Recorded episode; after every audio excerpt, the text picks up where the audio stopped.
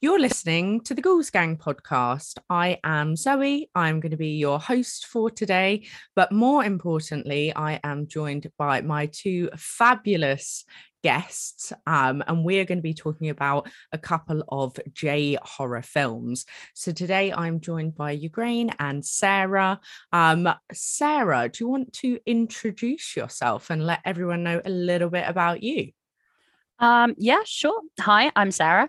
Um, and J horror, very much my wheelhouse. Big fan of the of the of the whole kind of area of uh horror. And uh yeah, I would I'm really excited to be here tonight very excited. Yeah, as soon as we were talking about J horror, I was like, Sarah, you must, you must be on this podcast because I know that it's like definitely your bag. Um, which is why I'm very excited. You're going to have you on because please do introduce yourself, but you're a bit of a newbie to J horror, aren't you? I am. I am. So I am the host of the podcast What a Scream. Um, I'm also a writer for Ghouls Magazine, Moving Pictures, done a few things for Fangoria. Um, and yes, I am a newbie to J horror. Now, I am the biggest fan of K horror. Uh, and for some reason, I just never migrated towards Japan, even though, like, I like Japan as a country. Like, I'm a big fan of Japanese food and Japanese culture. But I think it's because my first introduction to J horror was this like clip movie show on MTV, and they showed this uh, clip from The Grudge, the original Ju-on, The Grudge, and I was like, you know what? I'm out. I'm out. I'm out. I'm dead. No, was never going to watch was that. Was it the stairs scene? It was, was the what? It was the bit where she gets into bed and she lifts up the covers. Oh yes. Like, no, no. I'm yeah. sorry, that's not me. So then I was like. talking to people like Amber, um, and she was like, you know what? You've just got to do it. You've just got to dive into J horror. So that's what I've been yeah. doing recently. I am the newbie. I love that. and uh, yeah, I mean, to be fair, the Ju-on is like one of the most terrifying mm. films I've ever seen. I genuinely, I probably watched it when I was like 15, 16, genuinely kicked my dad out of like my parents' room and I was like, Mum, I am sleeping in this room with you forever because fuck that. Also, the attic scene, the shower yeah. scene, and my best friend, her bedroom, and I don't know how she sleeps at night. Her bedroom, the attic is above her bed, above her no. no. bed. Like, no. what is going on? Mm-mm. Can you no. imagine? it's it's also that that noise that uh, yeah. It's just yeah. not it's not the one. Yeah. It's not Which is one. kind of funny for me because like sometimes I do a lot of like oral stimming and I find myself doing that noise a lot when I'm just like, I just need a release. So I just do that noise. It's so weird. I'm such a weirdo. but like I actually watched Ju-on The Grudge a couple of weeks ago and I was watching it and I was like, oh, this isn't so bad. This isn't so bad. The end scene, the very end scene where you mm just get a, like a, a long shot of her. I think she's in the attic. And I was just like, oh great now i can't sleep. I'm not sleeping for a week. Yeah no it's like as as i always say that as much as i have my i refer to it as a benign obsession with uh, all things ring. The Ju-on series is is scarier i think. Hmm. yeah and i think and i think um that's kind of like one of the the symbols known for j horror isn't it? For it being like pretty scary in comparison to a lot of other films. And you know even if you look at like a lot of the american remakes and we won't go into them all otherwise we'll be here forever but if you look at the american remakes even they just don't seem to have that same scariness about them. So I'm quite interested because today we're going to be discussing two different films. Um, they're very different. The first film we're going to be discuss- discussing is, I know I can't say it, but Noroi, The Curse, which is from 2005. And then we're going to be looking at Perfect Blue from 1997. So let's start with Noroi, which I guess probably kind of stays in that wheelhouse of, well, We'll, we'll, we'll get into it, but stays in that wheelhouse of um, terrifying, let's say. So I'm gonna put this out there, but what were your first experiences with the film? Sarah, I know that you like this one and you'd seen it and you suggested it. And I feel like me and Ygraine, might have a slightly different point of view, but I'm keen to know kind of like, yeah, your first experience with it. Um, yeah, I mean, I'm aware I'm going to be outnumbered here, but um, so it was it was kind of one of those ones that as I um because obviously when we're i mean you guys both know sort of like when you start discovering a particular uh subgenre you know you just explore you try to find all the ones and Noroi was one that came up again and again and again and i couldn't find it anywhere and in the end i found a let's say online video of dubious legality. Um and I finally watched it. And I remember I was sitting in my room, um, sitting on my bed and watching it on uh, my laptop, and I just kind of I I got like I was sitting with a cushion on my lap, and over the course of the film, I it was just kind of I just got tenser and tenser, and by the end, I'm just crushing this poor pillow, and yeah, it's kind of been a bit of a fave ever since. It's it's one that was very much underground until it got uh, picked up by Shudder a few years back, mm. and uh, so it's quite easy to get hold, uh, easier to get hold of now. Um, and uh, yeah, I just I just think it's a great. I think it just it builds the world of its story quite well, and it just kind of soaks you. You're you're like a sponge, just sitting in this puddle of creepy dirty folk horror water. yeah, it's a very um I like the way I like the way that you've kind of described it as like soaking it up because I mean, I don't know how much soaking um I like to do but that definitely feels quite true for this one um Ygraine had you seen this one before we did the podcast or was this the first time for you no, this was the first time for me. So I'd always seen it on Shudder, and I was like, right, you know, I've got to watch that. It's found footage, which, you know, mockumentary, which I'm a massive, massive fan of. Like, I love found footage. I love mockumentary horrors. Um, and so I was really excited to watch it. And then I was watching it, and I I don't know whether it's because I have a really bad attention span, but I just kept drifting in and out. And it had come to the end of the film, and I was like, oh fuck, I have no clue what just happened like I have I wouldn't be able to tell you the plot. So I had to go back and watch it and watch it. And even now I can remember really clearly the beginning and I can remember really clearly the end. But I'm still really fuzzy about the middle. Don't ask feel, me about the middle. I have no clue. do you know what? I feel like it's like I don't know. So much happens in the film, and obviously, um, it's a long film. it's uh, it is. Well, it is a very long film, right? It's about it's just under two hours. Is it? I think I want to say just about on two hours. I'm gonna check this now. Um, 115 minutes. So yeah, just under two hours yeah and um i don't know so i i'd had this on my watch list for ages. And I know Sarah, yourself, some of the other ghouls, Amber, um, love this. And you know what? Everyone I know as well, like I go on Letterboxd, I'm seeing four stars, four and a half. I'm like, it has to be my jam. Like, love J horror, love found footage mockumentary like you, grain. My God, I was like, I watched it yesterday and yeah, I just really struggled um mm. with it as a first experience and I'd love to give it another opportunity but I just don't think I can hack mm. that um which was yeah.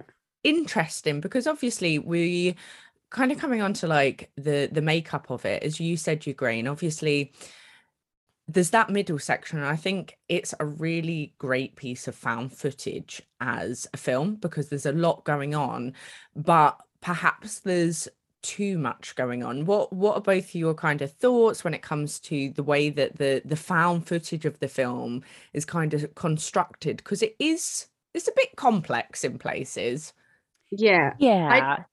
I, I definitely feel that if this film was the personification of like an internet meme. It would be that one, you know, Charlie from uh, It's Always Sunny in Philadelphia, and he's got all the red strings. That's that's kind of how I felt. It was, it was just it was almost maniacal in its uh, inclusion of different.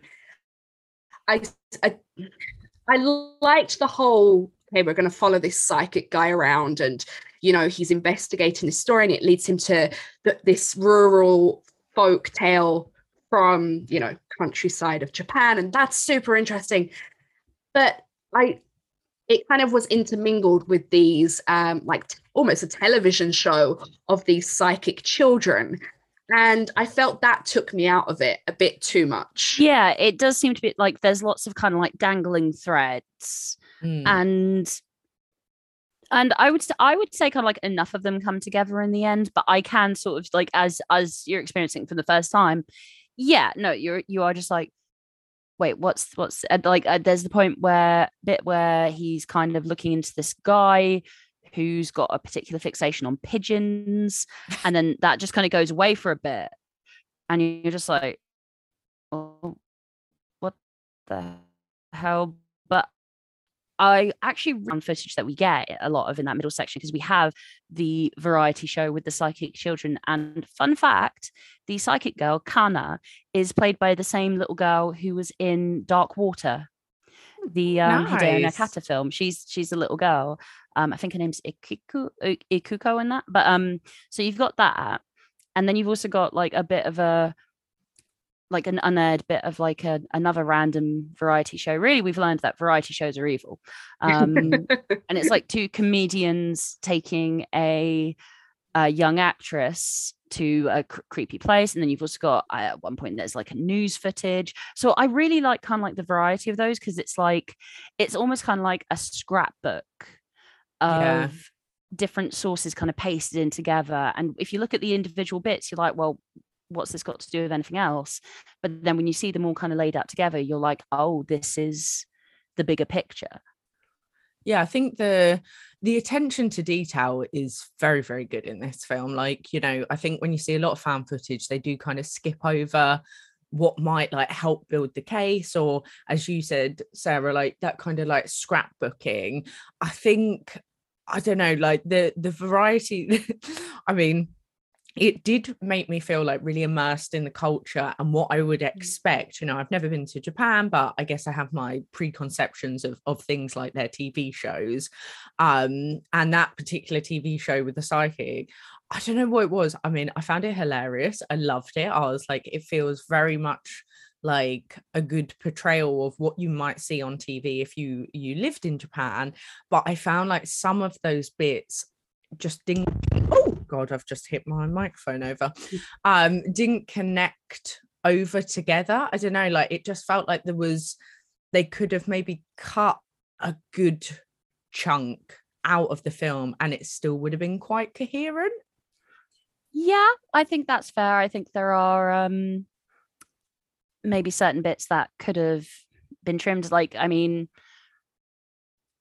yeah, I'm thinking, I mean, like the stuff with the actress, I think there are some really good moments with her.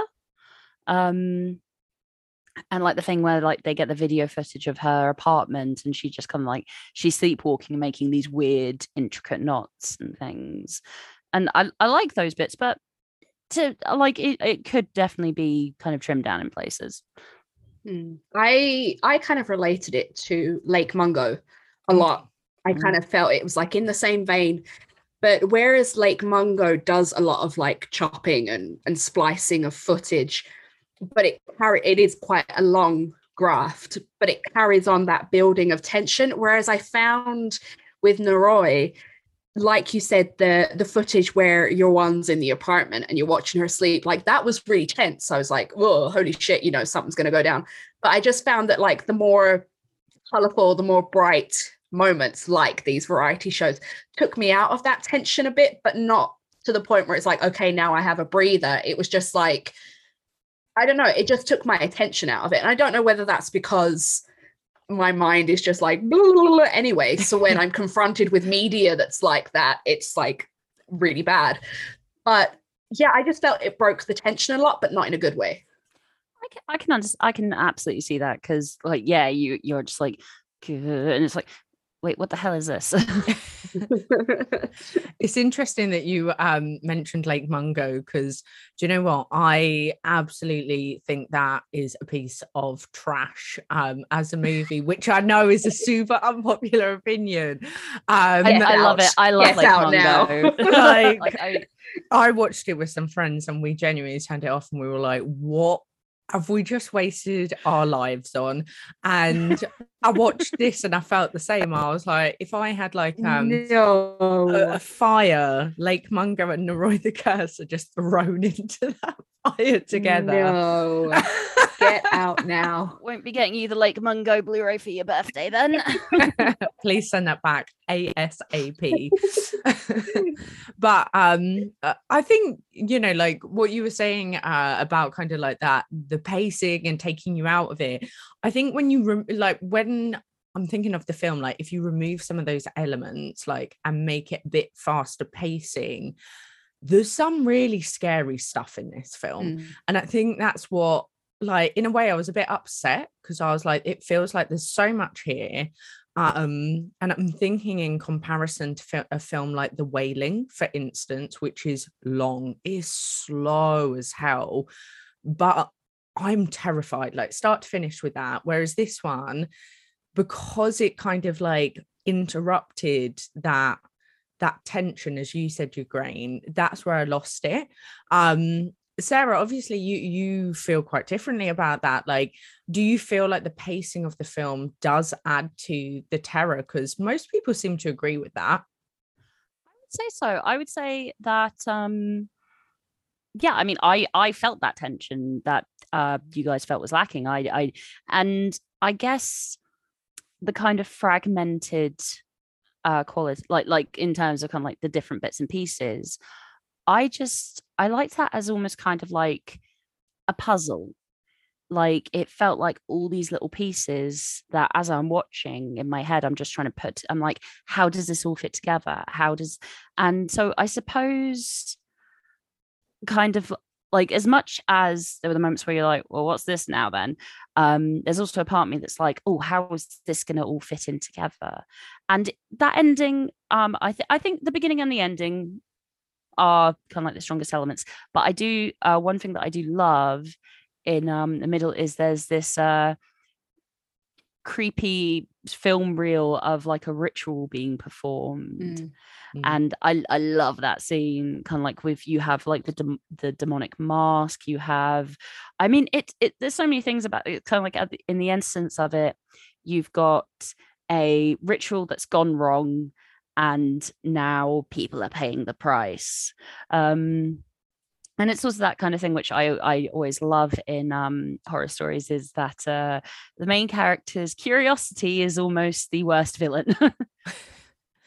Because they just they need to find out they need to and um and and uh, yeah it's it's just kind of like i dig that and i like the kind of the folky elements but also uh the director koji shiraishi um he does like his cosmic horror. He likes uh bringing in a bit of the eldritch lovecraftian kind of vibe and yeah it's it's just a case of just all of it it it worked for me and whilst yeah there are scary ones out there i think this has a lot of very particular images there's one of um um a torii gate the uh large, the gates in the shrines Mm. uh, this and you see kind of like an image of a girl standing there uh, with certain things, shall we say, crawling on her. And I like I I love that image. I love that moment. And there's also um another one at the end of someone standing in a room, and you're like, Ugh.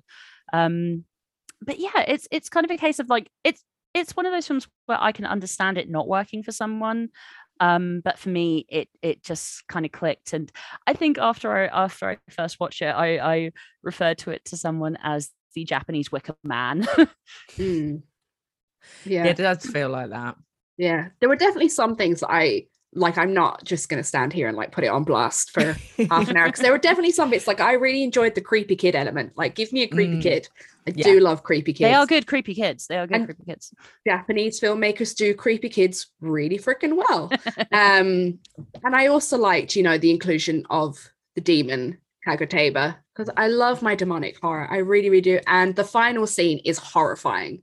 Like Mm, yeah. that is downright horrifying. So there are bits I do like, but I think like Zoe, I'm just I'm sh- I struggle with its pacing. Yeah, Yeah. no, I totally get that. And i think you know most people i spoke to they had like they had a fairly like similar reactions to all of us. They either absolutely adored it pacing completely worked for them and they were like you know it builds tension over such a long period that you really do kind of you know that intensity is ramping up. Or and this was I've got to say, this was probably my favorite comment from someone on Twitter that the true curse of the film is the pacing. and I was like, okay, but you know, regardless of that, like you said, you know, um, there's some great like folklore element to it. Um, I also don't like the Wicker Man, so clearly I'm just Same. Oh, and I love the Wicker Oh, Man. Here we go. The Wicker Man. all the pieces. It's all coming that- together. it's, it's those rope, those red bits, they're all coming together, aren't they now? yeah.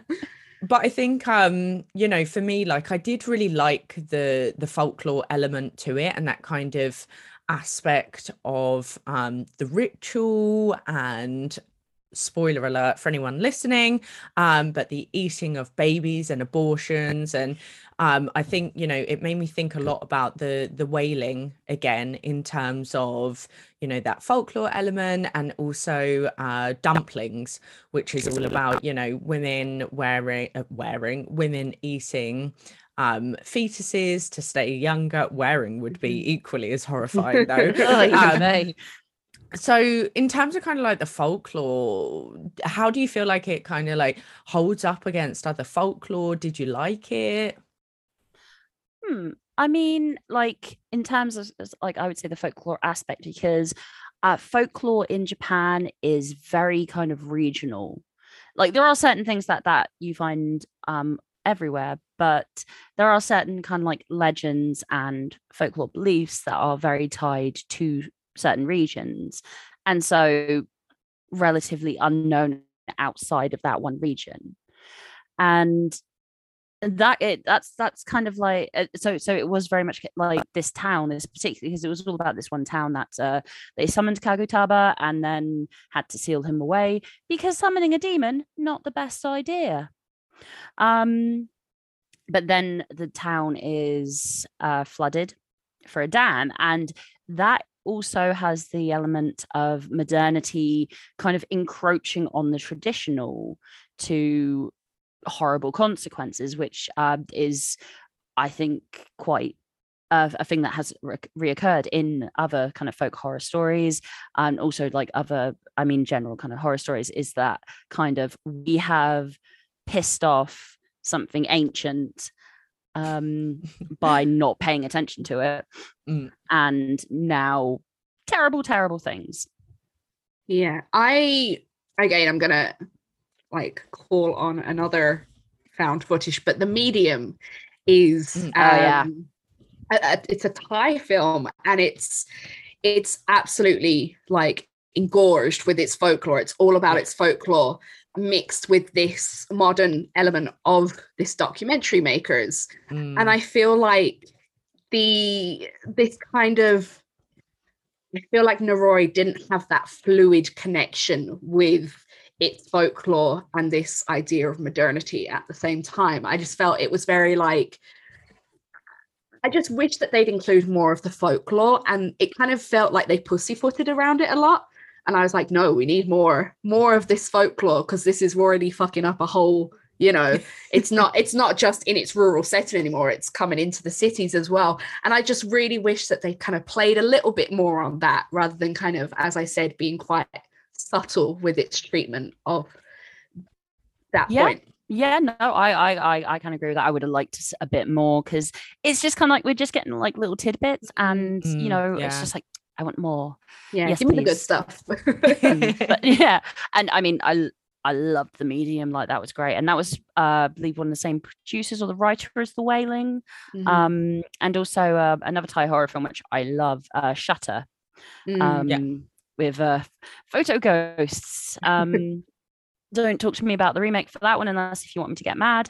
Um, but yeah, no, the me- the medium is great, and and yeah, I would say kind of like that one really does, in terms of sort of like blending the folklore with the horror and uh, um like it makes sure that you you you get what's going on from that spiritual yeah. point of view i think that's one thing i've always like loved about j horrors bringing like that folklore into like modern times you know like with shutter or even um Kairo known also as pulse that one for me is like my top j horror obviously like bringing out you know folklore and ghosts into the hmm. computers mm. and and mm. and i think that's what like to me j horror does so so well is you know when i think of folklore i think of like oh you know something like the witch i'm like they don't have um they don't have you know computers they don't have phones they don't have like this modern technology and there's almost like a disconnection there whereas like as, as you you know we've kind of touched on like with something like the medium by bringing it into the modern world and all of these kind of j horrors it just feels so more terrifying. Like I constantly think of Kairo and I'm like, Jesus fuck. Like if this little ghost comes out of my computer and then is like a stain on my wall, I'm out. Like I will destroy every technology in the house. I swear to God. Yeah. I, yeah. I, mean, I love and I I adore Kairo. Like like it's it's it's kind of like I mean, I also refer to that film as the Depression Apocalypse. Mm. Um, mm. because by the end of it, it's just just to- total desolation.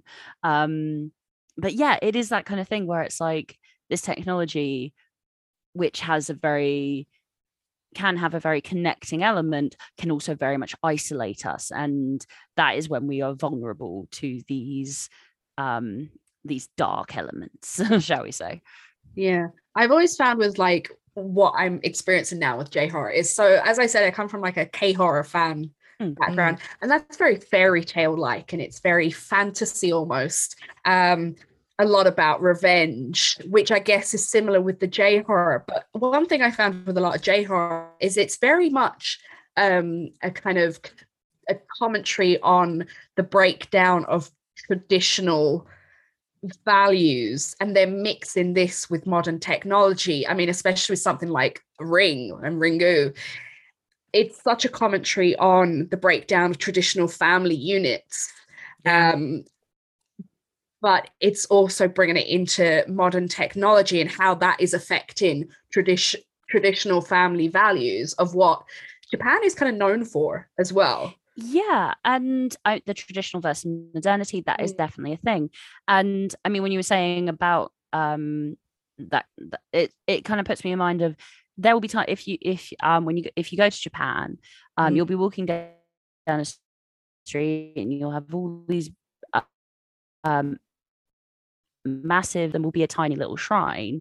And so it really is that kind of jarring mixture of these things being next to each other in a way that like they it's it's that juxtaposition because these things seem so opposed but here they are together. Yeah. And i guess that's what Noroi is kind of about isn't it? That hmm. there is this demon from the ancient times and it's still there and now it's seeping into what is basically modern urban life and that it can never go away no matter how much you build cities over it. Absolutely. Yeah. and that's um i guess in that sense you know that is quite a, a terrifying concept uh, that we see, you know, time and time again in in horror films, um, and you know, when we're looking at kind of like the film overall, obviously, and again spoiler alert but the the kind of the final evil is centered a lot around children. Um do you think this is kind of i guess i get like a bit of a commentary on what we're saying here about like the family units you know what we know about kind of um japan? I mean in a lot of j horror and i don't know the history or anything here but in a lot of j horror you know even in something like Ju-on the children seem to be this vessel for these evil evil beings to come through. I don't know if that's kind of like something to do with um you know folklore or culture. I don't know if either of you know anything more about kind of why kids or it, are they just creepy? um because, because they're evil little shitbags that's yeah. why yeah, I mean, I mean, I think I think it need no demon vessel. They are evil incarnate by themselves.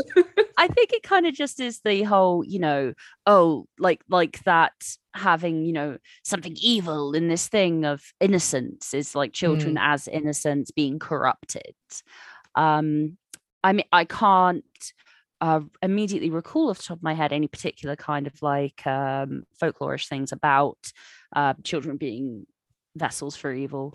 Um, but I mean, it is kind of like uh, one of those uh, things that like we, we see in in a in a film. It's just like, oh yeah, creepy kid. I know where this is going. Um, yeah, I mean, kids are always the vessels. It's like a, a typical trope, isn't it? I mean, if it's not Yaohwan from Poltergeist or Danny from The Shining, like so Yeah. it's we see it kind of all over the place. But for some reason, Japan just they don't even have to do all that much scary stuff. Just a kid standing there, you're like, Ugh. Oh, it's like don't. it's, it's Yeah. like like Yoichi, the kid from Ring. It's, it's like you know he's just walking along with an umbrella and it's somehow sinister. Yeah, yeah, you're right. But um, I guess Ygraine, you you summed it up there as well. Kids are just evil little shits. So um, Yeah. that's that's. and I have I can say that I have one. I have one. So. um so i guess i kind of love to hear um before we move on to the other the other film that we're going to discuss um your kind of like closing thoughts on it and you know would you i guess would you recommend this to other people at all i'm i'm going to go first and say absolutely not but uh that, that, that's just my personal opinion Um, I would say kind of it's it's not one. It's it's kind of like even though um again you you are kind of like the J horror newbie, it isn't one I would necessarily say to a newbie to watch. I would say kind of like Noroi is one that I think can is more kind of like when you have a more kind of like found foundational this is a i'm not saying like like you know you like you have to watch this other stuff to get noroi but i think it's probably best enjoyed when you, uh, you have a bit more familiarity with J horror, maybe. Um, but I, it is one that um, if you're not on board with it, you're really not on board with it. But if it works for you, it really, really works Yeah. for you. I think I'm going to be in the middle. I'm going to be that annoying person. I'm going to be Switzerland.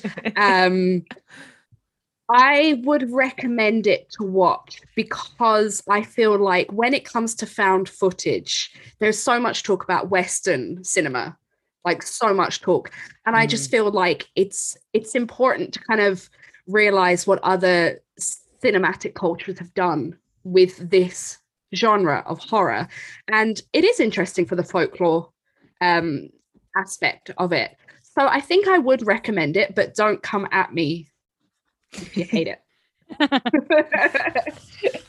So we are discussing next up from 1997, um, which I did not realize is a very long time ago now, which yes, made me feel very old, is Perfect Blue, which unfortunately we haven't got Ariel Basker here who was going to join us because Ariel's been banging on at me uh, to watch this for a while. And after having seen it, I feel upset that I didn't watch it sooner, actually. Um, and it was a welcome relief after watching Noroi the Curse. I'm not going to lie. What were both of your ex- first experiences with this film? Because it's quite, uh, it's quite an intense watch, to say the least. yeah, in, intense is definitely a word for it. And um, I mean, I actually only saw this for the first time quite recently. Um, I'm uh, the director Satoshi Kon. Um, he's kind of like one of those um, anime directors that I've seen very little of his stuff. So I was like, right, I'm going to finally watch some of his stuff, and that led me to watching Perfect Blue. And I actually, I just, I really like this film. It's, it's, it is like you say, intense. And unfortunately, I'd actually read about an element of the ending. Mm. Um, but even then, at the same time, um, even though I knew that and I knew what was coming, there are still moments in it where I'm like, is this real? is is this real? Is is this real? um so it it just even even knowing it it still Mm. just kind of threw me for a psychological loop um but i just it, it's just and this was also his uh first feature film uh satoshi kon Wow. so yeah and uh i mean uh, there's there's other stuff i can get into uh, but but yeah no uh, this is uh i really dig this one and i think it's just gotten more relevant over time For me, I'm gonna I'm gonna be that dickhead. I have never seen an anime before. Uh, this was the very first anime I've ever seen. oh, I'm not- wow. I'm not a fan of animation unless it's like this sassy animated girl and her wisecracking animal sidekick from Disney. Um, I'm just, it's just never been on my radar to be like, right, I've got to watch this anime. But this fucked me up. Like this proper, like I was just didn't know I could feel this way about animation. Um, yeah, it was so intense, and it was just there was a scene that made me feel physically sick and i didn't know that was possible from animation. Yeah. well um Yeah. i think as far as films to uh pop your anime cherry shall we say um, it's like you know some people they watch my neighbor totoro or dragon ball z. Nope straight in the deep end with perfect blue. Yeah. Yeah it's um i mean i i'm not I, i'm the same as you Ygraine. Like i really don't get on with anime or cartoons. Um i do have some hilarious stories about something very inappropriate uh, containing hentai from school but that's a Oh, story no. from another day and that was probably i don't know whether that put me off um anime for life but this i don't know like usually i find anime and cartoons really hard to kind of like gel with on an emotional level but perfect blue obviously we follow um our main character mimi mima who is a pop idol in a pop band who decides to become an actress um and then from there some very very dark things start to happen after she starts to become stalked uh, by a fan, um, discovers that she's being kind of like exploited in her actress career.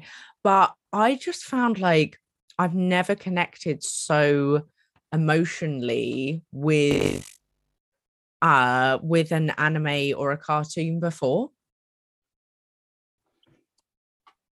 Okay. Um yeah, it's it's like I mean a lot of like the I mean one thing which is is I think the main kind of like thing of the film is is fantasy versus reality and you get that um whole thing straight away in the first scene where you have kind of like uh the idol group that Mima is part of Cham or Charm I'm uh, very unsure how that uh Cham Charm. I, I think Cham, maybe Charm, Cham. it- yeah. like Babycham. um I, thi- I think I think I think you see a poster with Cham, but whenever they say it, it sounds like Charm. But anyway, um, you have kind of like the intercutting. You have like their performance, which is like bright lights, sparkly, you know, cute clothes and everything, and then kind of intercut with that, you just have Mima's normal errands, kind of like like the like there is a reality, like there is just her the mundane reality of like even though she is this like cutesy pop idol and she's um she's got all these fans and oh boy do fans play a big uh, kind of part in this um you know she is just just normal woman she's buying milk and fish food and just going to her apartment Mm.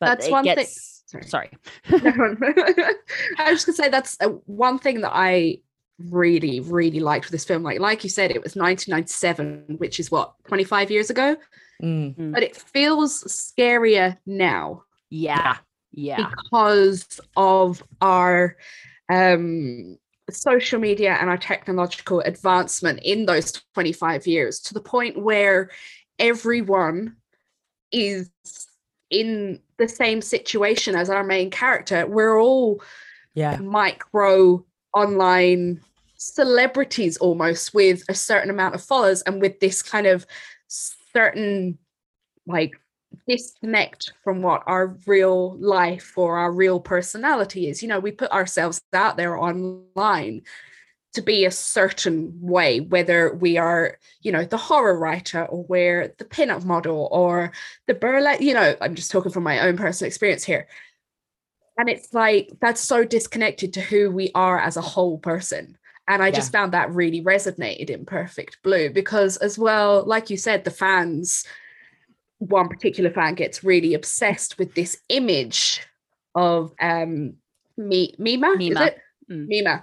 He gets obsessed with this perfect image of Mima. And when that image is broken by Mima herself by becoming this actress and doing these kind of risque scenes, as it mm. were, he becomes absolutely distraught and like goes absolute psychopathic about it. And that is what it's like to have followers in an online presence. Like if you yeah. put out something that isn't what they think you should put out, they will absolutely rip you to shreds. Yeah, and they, it's betrayal and it's that fan entitlement, mm. which mm. we've seen a, examined a lot in recent years um, due to certain fan behaviors, shall we mm. say, Last Jedi, um, and which got examined quite, uh, I thought, quite well in uh, the new Scream movie. Mm. It is just like, this is mine.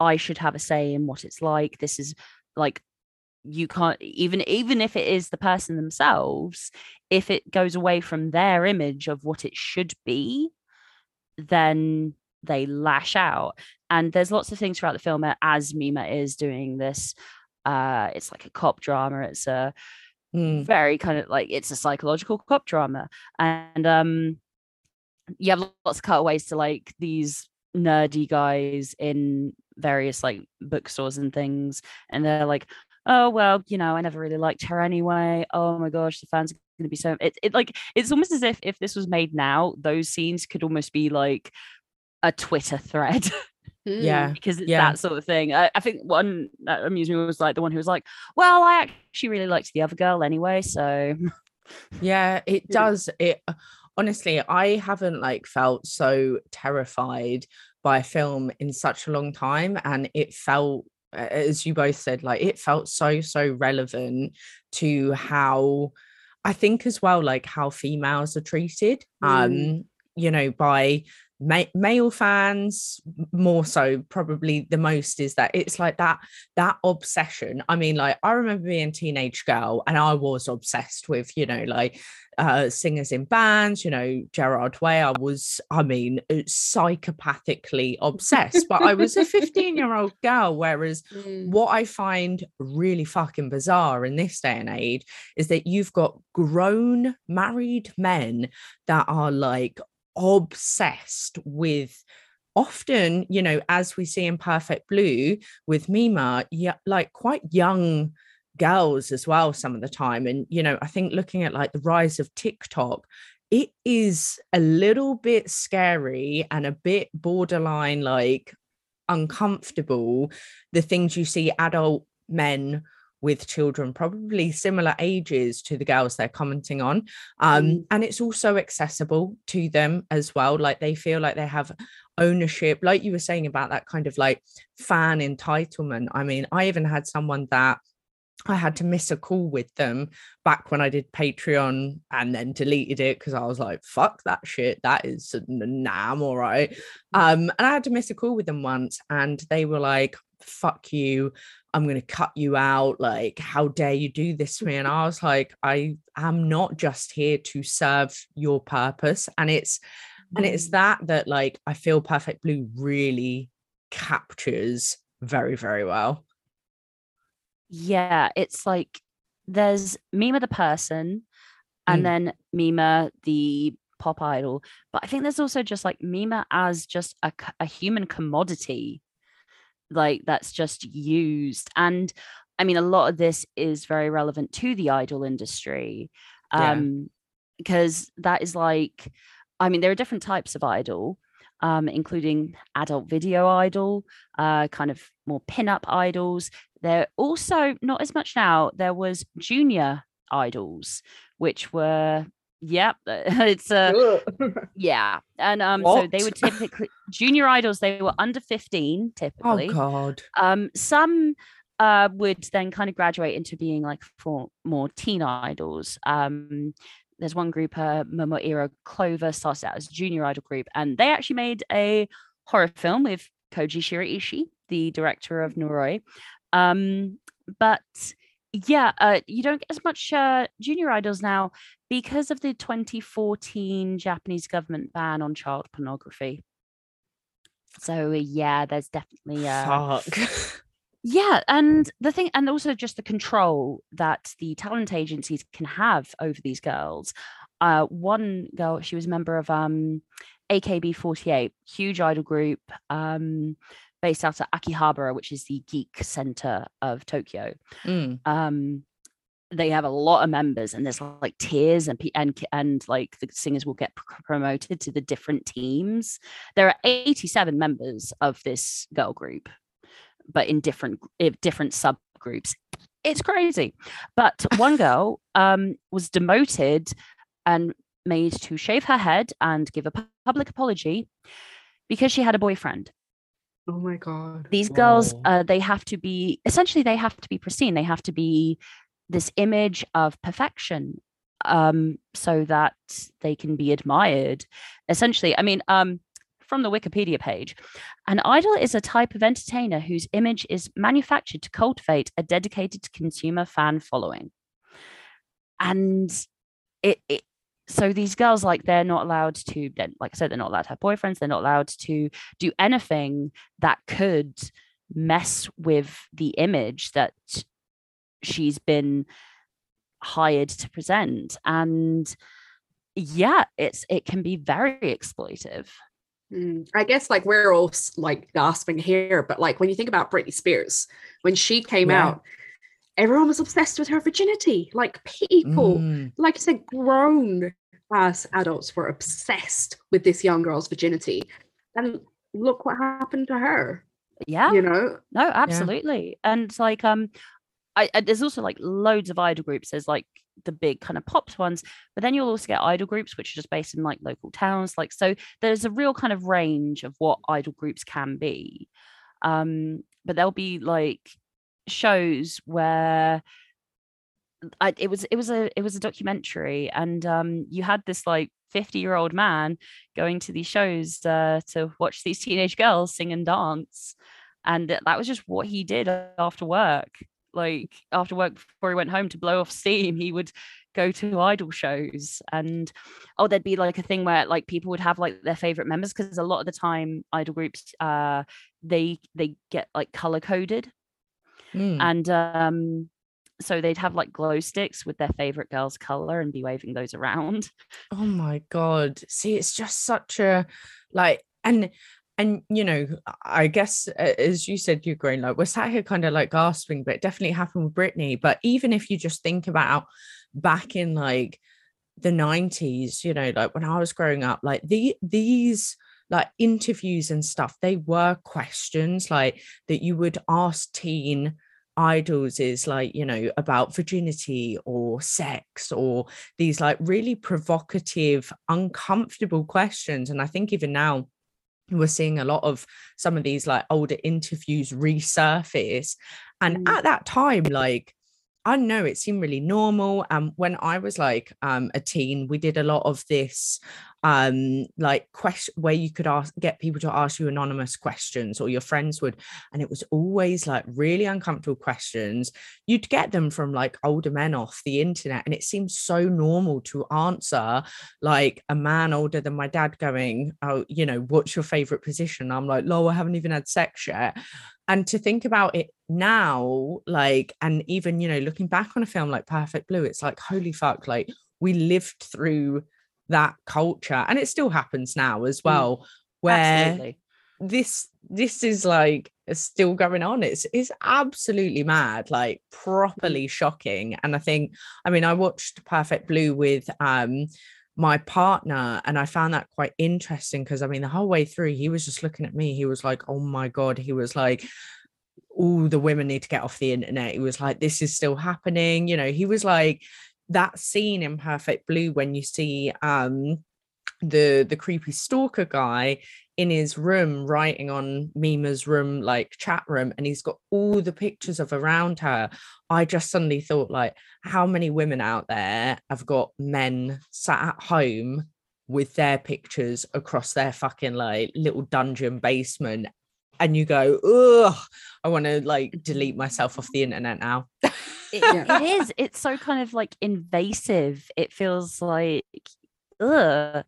And there's also and you also kind of like um get an impression because there's a character in the film who's um part of uh Mima's kind of team uh called Rumi who it said was an idol herself but didn't make it and you kind of there's there's a scene where part when as part of the drama Mima has to film a rape scene and it's very intense because because they have to like like change positions and things so she's just in there but it, then it cuts to Rumi, who's tear has tears coming down her face, and part of it, how much is uh, there's part of me when I when I saw first saw that scene that wondered what happened to her. Did something happen to her that like like has how how was she is how was she exploited essentially and because it, it is I, like I don't I like maybe not uh, kind of like to, to the extent of she was made to do something similar, but there you definitely get a feeling of you know she's been through something, um, especially mm-hmm. in light of certain things that happen later in the film. mm-hmm. Yeah, yeah, I think there's um a really interesting kind of like commentary across kind of like exploitation throughout the entirety of the the film is that obviously, you know, she does make the choice to become an actress and she makes certain choices that you know like she says oh yes of course i'll do the rape scene you know in the hopes that it's going to better her career uh, and then she goes on to do a photo shoot with a photographer mm. who's known for coercing women to get nude in front of the camera and you know i i guess you know, from my point of view, doing those things doesn't tarnish your reputation if you're happy to do them. You know, plenty of very reputable women in various industries, you know, do risque photo shoots, um, pose nude, have OnlyFans, you know, all of this can be very empowering if if you want it to be. But I think Perfect Blue shows the flip side of that, where she clearly I interpreted it that she, you know, she wasn't necessarily forced, but she felt like if she didn't, she's a problem. She's not going to make it as an actress. Um, and I actually found, you know, the the scene with the photographer really upset me, like perhaps even more so than like the rape scene, um, or the the supposed rape scene in the film. Yeah, mm. no, I I totally get that because uh yeah it, it is is uh, she's very much coerced into it.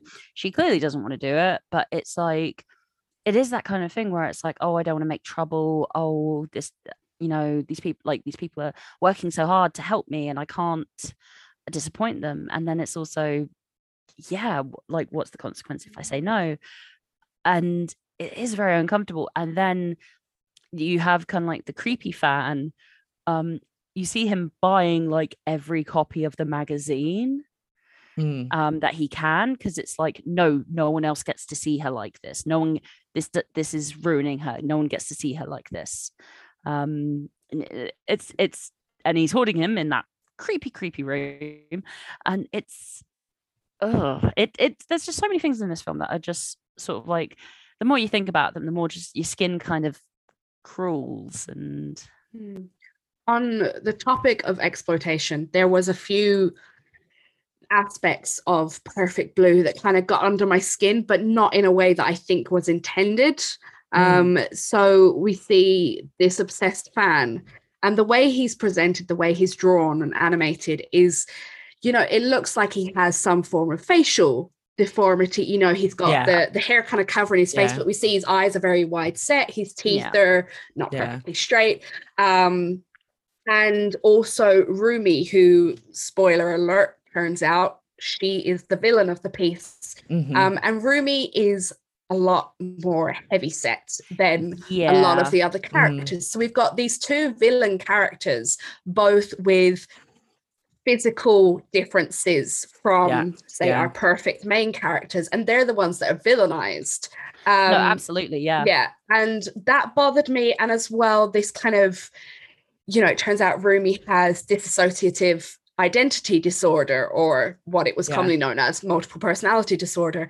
And it's just, unfortunately, it has these common stereotypical tropes where Mm. those who are physically different or who have mental health problems, they're the villains, they're the killers, they're the bad people. And I, was it a product of its time? I don't know, but it's something that really stuck out to me. And unfortunately, that kind of tarnished my enjoyment of it.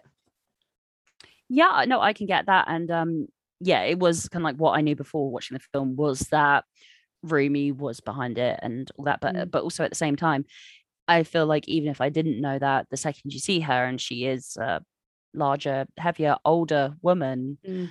uh, you know very much outside of this sphere of perfection Mm. yeah there's part of me that's like well yeah she's she's she, she's the- she's the bad guy she's obviously the bad guy because she's very different Mm. if that makes sense Yeah, that that you're right. That is a really upsetting point, actually, and and I guess you know it might be a product of its time because you know going back, uh, so many films were so stereotypical that it was always you know. I think I even said uh, yesterday when watching it um, with my partner, I went, "Oh, why did why is it always the ug the like ugly, odd looking one that has to be the creepy one?" Because you know, I was Mm. like, essentially, that's not true at all. I mean, you think of someone like Ted Bundy, worst serial killer ever. You know, he was charming everyone with with his good looks. So it does feel very stereotypical, and I think actually, you know, like, of course you know when we watch when i watch perfect blue i'm kind of you know relating to mima and her loss of identity. And i think there's a lot in this film also about like imposter syndrome which i'm sure we all struggle with um many times. But i think as well like i don't know like rumi i felt really sorry for her. Like she's Yeah. not portrayed in a in a great light. And it's like i don't think she's necessarily the malicious evil that the film maybe tries to make her out to be or that she comes across as. Like clearly she needs help and she also doesn't necessarily make the worst decisions on mima's behalf. Like she does kind of say don't do the rape scene. Don't go to the photographer, you know, which, yes, could be seen as like obsessive fan behavior, but also, you know, might have been good advice at, at points in the film. oh absolutely and like i mean like i said about her reaction to mima doing the rape scene Mm, it's like how much of that is her fixation on Mima and Mima's image, and how much of that is maybe even concern for Mima and like her well-being, and how much of it is her projecting herself on Mima. Um, yeah. and like you, are, are they actually? Um, quick question: Did you guys watch this subbed or dubbed? Did you watch it with English? Subbed. I watched it dubbed. Okay. So I didn't catch this my first viewing, but then I saw people talking about it online. But in the last scene, Mima says, uh, like someone's sort of notices Mima, and it's like, oh, that must just be look like that can't be the actual Mima because she's obviously gotten more famous now. And then she gets into a car and she says, it's the real me. But the Mm. voice in the Japanese uh, audio track is Rumi's actress. Hmm. So it's Mm. kind of one last sort of screw with with reality, with identity, mm, kind of thing. So so it's like it it's and it doesn't exist in the in the English uh, dub track. So yeah, she's making this statement of identity, but it's it's it was Rumi's voice. So it, it's the the film just like even then still likes to kind of like mess with you. But yeah, I I just find Rumi more ultimately tragic than anything else. And yes, she she horribly killed people with uh, pointy implements, but uh, I've got to say, I didn't. I actually like. I don't know what I was expecting of of this film. Like I knew a couple of bits, but um, I thought it would just go purely down the psychological. I was really surprised when the killings started happen happening. For some reason, I didn't think people were going to die. I just thought it was going to be like this really fucked up kind of like, which it is, stalking mm. story. And then we see like the first death in the lift with the um director, and I was like, oh shit, this murder and that kind of i guess that for me obviously made the film even better than i thought it was going to be well originally it was just a straight kind of obsessed stalker slasher story and but satoshi kon kind of he didn't like that so that's when the kind of more psychological elements were brought in but originally it was just kind of like about this idol who's stalked by a fan um but uh, it is also uh, apparently based on a book. Um, but uh, I think it's quite different from the book. I'm not too sure there. But yeah, no, the, the like that. I love that. That it's like the car park, and um, the guy hears like it's one of Cham songs, um, playing on like a, a, a like portable radio, and then doors close and then the doors open again and you just see his bloody body. mm like the bit that I was talking about that made me feel quite sick was the screwdriver attack um, by the pizza yeah. delivery person. Um, and I was just like, Jesus, this is really violent for a cartoon. And it's really like, it had such like a visceral reaction in me that I just wasn't expecting from a cartoon, from oh no, no, you know, an animated film. Um, but it's just, it is, it's really brutal. And yeah. I loved it. Like you know, like you know, I like a bit of blood and gore, it's, it's and like, it was great. Yeah, I mean, it like the scene where it goes through his hand as he's reaching for the mm. phone. That one, that uh, got a thing about hands, so that one really made me just go, ugh. Um, but yeah, it is. It's so brutal and um visceral. Mm. It's it's it's it's horrible, and then and also, but we still get that kind of mind screwiness because Mima thinks that it's her doing this at some point or it's like her idol self doing this and she finds like the bloody cloves of the pizza delivery but obviously planted there but um she she she is genuinely like am i the one doing this is is this mm. um but yeah the brutality of it and is is just very icky shall we say yeah and one thing i found quite dizzying as well is the way it cuts between reality between what she's filming and mm. you don't every time a scene starts you don't know whether this is part of the tv show she's filming or whether this is part of her real life yeah um and so i found that really dizzying and really disorientating but in a in a good way that oh, it absolutely. had me questioning the reality you know it wasn't like i was just watching this film about someone questioning reality it yeah. was like i was questioning that reality questioning as reality, well yeah. yeah like like and and yeah that is like the first time i was like is this is this actually happening or is this an, is this actually happening or is this a dream or is and then there are times when it's kind of blended together um and, and, and you really you just don't know and even now i cannot like there's there's so many scenes in it that i cannot definitively say i, I don't know if that actually happened. And i think that's um i would say that's probably like part of the beauty of of it also being in anime is that i feel like if it had been you know real life it would have been quite hard to to blur the lines between reality and fantasy. And obviously throughout the film we also see um mima as the pop idol kind of pop pop up um as like a, a fictional kind of figment of her imagination which i think you know if you didn't if it wasn't in a cartoon it would be really hard to depict that um it, mm. i also think if this film were not anime it would be like a properly extreme nasty film you know it's got yeah. all of those elements in it um and i mm. did read actually apparently perfect blue was um darren aronofsky's inspiration for black swan which when I read that, I was like, oh, holy shit. Yeah, of course. Like it makes so much sense. He denied that as well.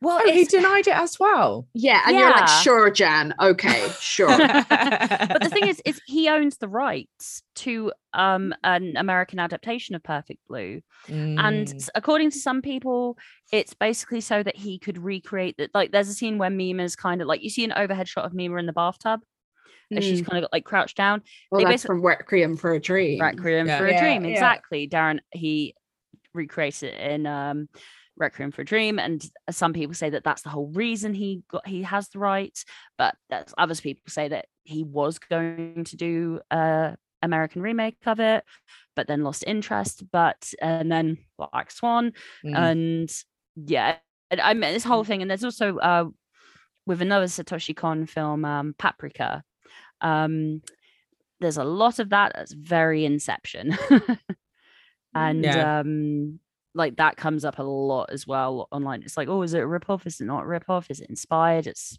the whole thing Mm. I find that a lot with like Japanese stuff because even with Battle Royale, that is pure Hunger Games. And sorry, but when the Hunger Games came out, it was like that that's Battle Royale. Like you do not need to ma- be making Yeah. this film. This is And Battle I mean, Royale. now we've got squid game as well Mm, yeah, but i mean i i adore battle royale it's one of my favorite films Yeah. same. yeah, yeah. I mean, I I do think I would quite like to see um Aronofsky make you know Perfect Blue like for like in kind of like a a real life setting, but also you know as we've mentioned there. I mean, Ygraine. I'm so glad you said that because years ago I was like. Hunger Games is a rip off of Battle Royale. no one would listen. So, you know, if we can like bring that back, that would be amazing. Um, so we're gonna wrap up now on kind of like perfect blue. Uh I feel like we've all had I don't want to say a positive experience because it, it is a dark, dark film, but like from a from a J horror point of view, and I guess you know, as as people that maybe like anime or don't like anime, like would you recommend this one? Like, do you think this is something that people should go and, and watch and give this one a try? I, I definitely Um, think it is. Like yeah yeah when when you say J horror, people think of like um what is the the yurei, the kind of like the Mm, ghosts of you know long black hair and that's what when you say j horror that's what people think of whereas i think this is a different take on j horror that perfectly depicts a certain dark um aspect of their culture.